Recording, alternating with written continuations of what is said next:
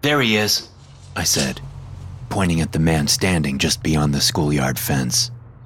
Gerard stood next to me in the faculty office that had been set aside for us months ago. We were both peering out the window through slitted blinds. Behind us, sitting in the office, were the school principal and one other Foundation agent by the name of Grady. He doesn't look like much, Gerard said. It was the kind of answer I'd come to expect from him. There was doubt in his voice. To be fair, he was right. The guy didn't look like much. He was in his mid 20s, with strawberry blonde hair and clean shaven, freckled cheeks. He wore a purple polo shirt and khaki slacks. I pegged him as no taller than 5'8. As he stood at the street corner, he made a show of looking at his phone impatiently, like he was waiting to escort his kid home. Even though the guy didn't look like much, I couldn't let Gerard's comment hang in the air.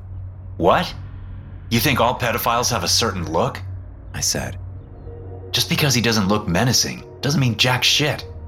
I looked into him. That's the guy. Principal Torres stood up and stepped over. I made room for him to look out the window. I've seen him before. He started showing up last week. You ever seen him leave with any children? I asked.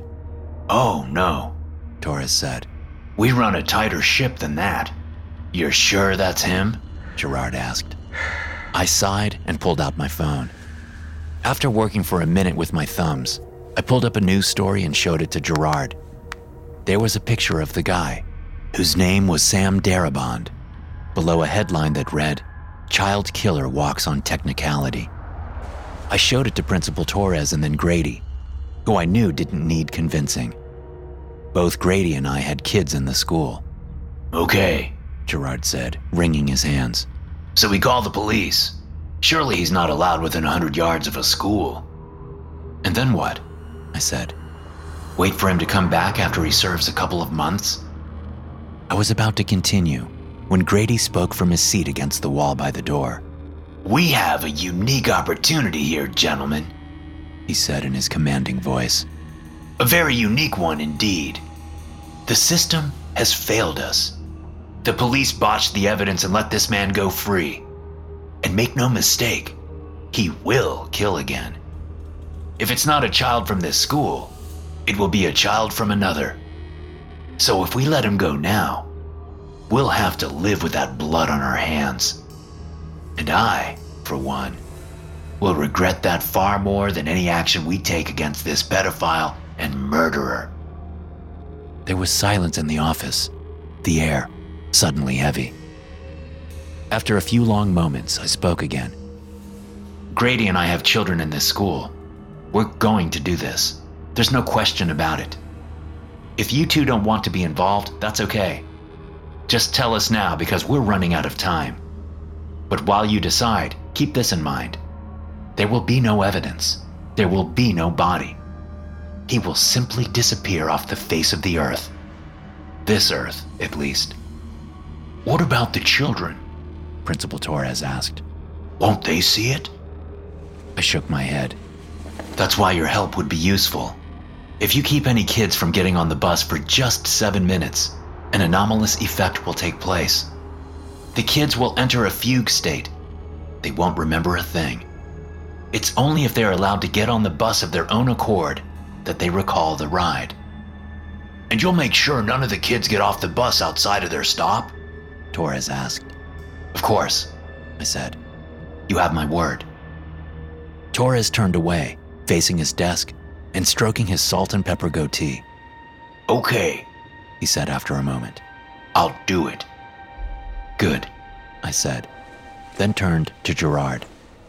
Fine, the man said, his pale green eyes stuck to the floor. I'll help. Grady got up from his seat, his grim, Stonehenge face serious, but his eyes alight with excitement. Gerard, you help Principal Torres, he said. Franklin and I will get the pedophile on the bus. Torres and Gerard nodded. Five minutes later, the school let out for the day. It was 3:15. I was standing outside, peeking around the corner of the building. The guy, Darabont, was still there.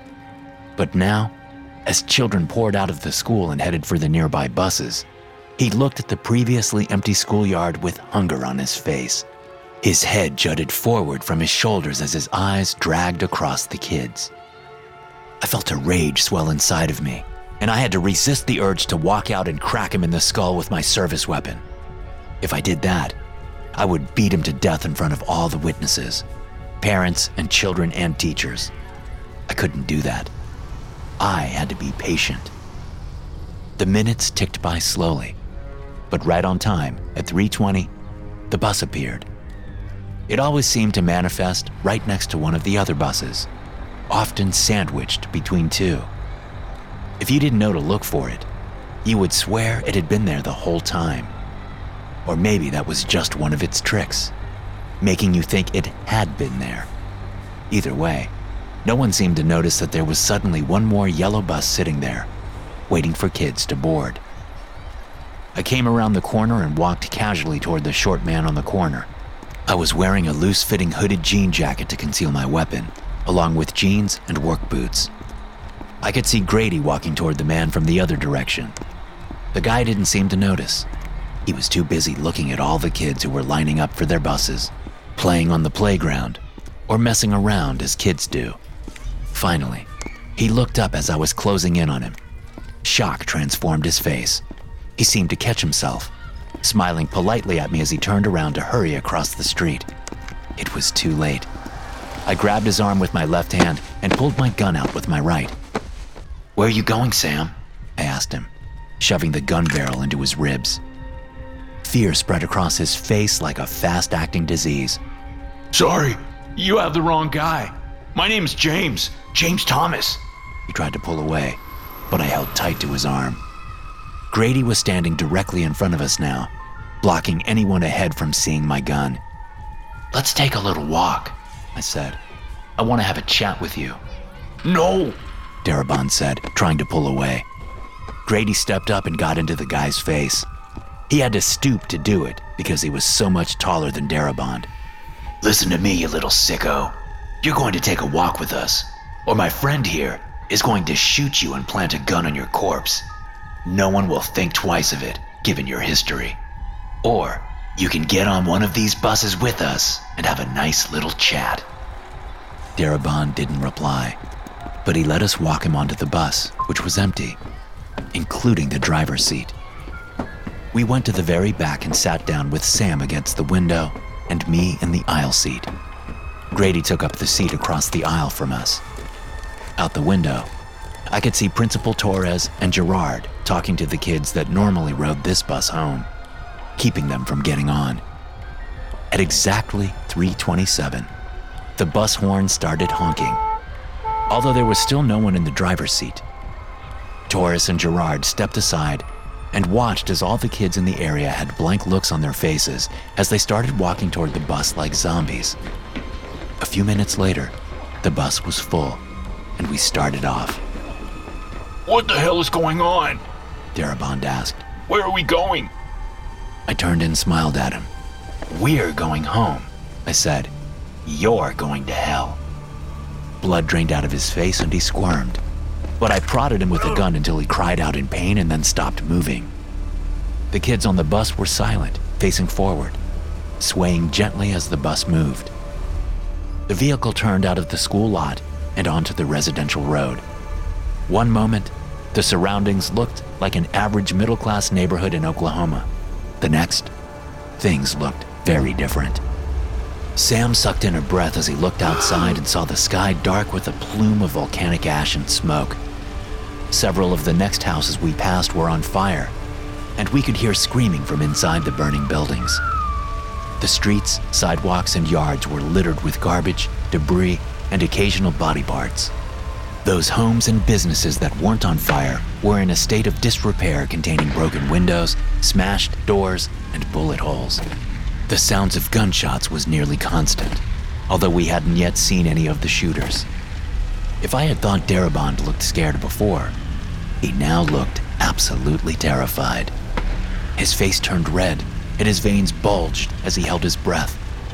His mouth opened and closed like a fish out of water. The bus pulled over at a house and opened the door, As soon as the bus door opened, the anomalous dimension disappeared, and we were back in the normal world.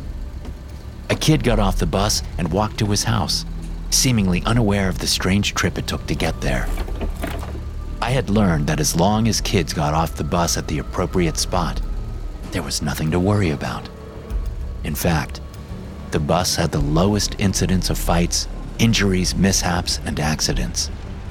None of the kids who rode this bus regularly had ever been hurt or even inconvenienced during their ride home because they all got off at the appropriate stop.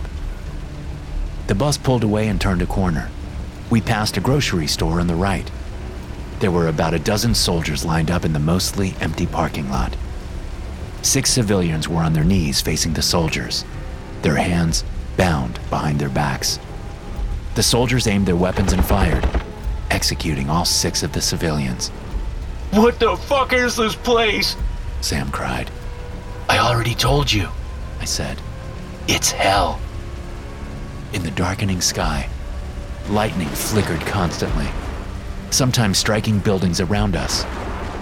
The bus dropped another two kids off before we came to a long stretch of road where I knew no kids lived. Let's do this, Grady said. I nodded at him. He stood up and pulled on the back door's emergency handle, lifting it up. An alarm sounded as the bus came to an abrupt stop. Grady shoved the door open and sat back in his seat, making room for me in the aisle. I pulled Darabont from the seat and shoved him out the door. He hit the cracked asphalt with a crunching thud, his ankle twisting. He screamed out and gripped the damaged joint. Then he scrambled up and tried to climb back into the bus through the back door, but Grady and I both kicked him down. I'm sorry, he cried. I'm sorry. I won't do it again, okay? I promise. I won't touch a child ever again. I looked beyond him as he pleaded. There were several rotting corpses coming out from the wrecked houses, limping along toward the fresh meat. Darabont followed my gaze and looked over his shoulder. I used the opportunity to shut the door. Once it was closed, the alarm stopped, and the bus continued on its way. Grady and I watched out the back window as the corpses descended on a screaming Darabont, tearing into the soft flesh of his stomach. A couple of giant black wolves appeared out of nowhere, running full tilt at the man. One of them lunged and sunk its teeth into Darabont's neck, cutting off his tortured screams. I faced forward again and sat patiently, watching as the kids got off the bus at their houses. Grady and I didn't say a word for the rest of that trip. After all the kids were home, the bus dropped Grady off before dropping me off last. My son had been picked up by my wife and was already home. He greeted me as I came through the door. When I went to work the next day, there was no mention of what we'd done. Neither Principal Torres nor Gerard would look me in the eye. It was a small price to pay. But that afternoon, as Grady, Gerard, and I rode the Hell bus, we saw Sam Darabont He'd been nailed to the roof of a house. None of his injuries from yesterday were apparent. The cycle had started over. As the bus passed, lightning shot down from the sky and struck Darabont. We heard his screams for three full blocks as we rode through hell to ensure the kids got home safely. SCP 3583 is an autonomous school bus that displays multiple anomalous properties and is operated by an unknown force. Close inspection reveals that it is composed of a wide variety of mismatched school bus parts. The bus associates itself with a public school in a small town in Oklahoma. At 3:20 p.m. each school day, it manifests in a random location in the bus zone outside the school, opens its door, and waits for 7 minutes. During this interval, a maximum of 56 children may embark of their own volition and a maximum of eight adults will also be able to embark. If, after seven minutes, SCP 3583 does not contain its desired number of passengers, it honks its horn. This produces a cognitohazardous effect whereby all children within hearing range will enter a fugue state, abandon their other activities, and embark on SCP 3583. If there are insufficient children within hearing range, the horn will become progressively louder. Once SCP 3583 contains its desired number of passengers, it will demanifest and enter an anomalous region of space. This region, known as SCP 3583 A, is recognizably based on the same Oklahoma town, but with multiple divergences, including but not limited to violent civil unrest, seismic and volcanic activity, frequent high voltage electrical discharges, inconsistent gravity, structure fires, predatory megafauna, open military conflict with public mass executions, and animate cadavers in varying degrees of decomposition and mutilation. SCP 3583 will drive through SCP 3583 A until it reaches the counterpart of an individual child's residence. There, it will return to normal space and allow the child to disembark. It will then return to SCP 3583 A, proceed to the counterpart of another child's residence, and continue in this fashion until all the children have disembarked. Afterward, it will deliver any adults to their individual residences in the same fashion. Once the last adult has disembarked, SCP 3583 will demanifest.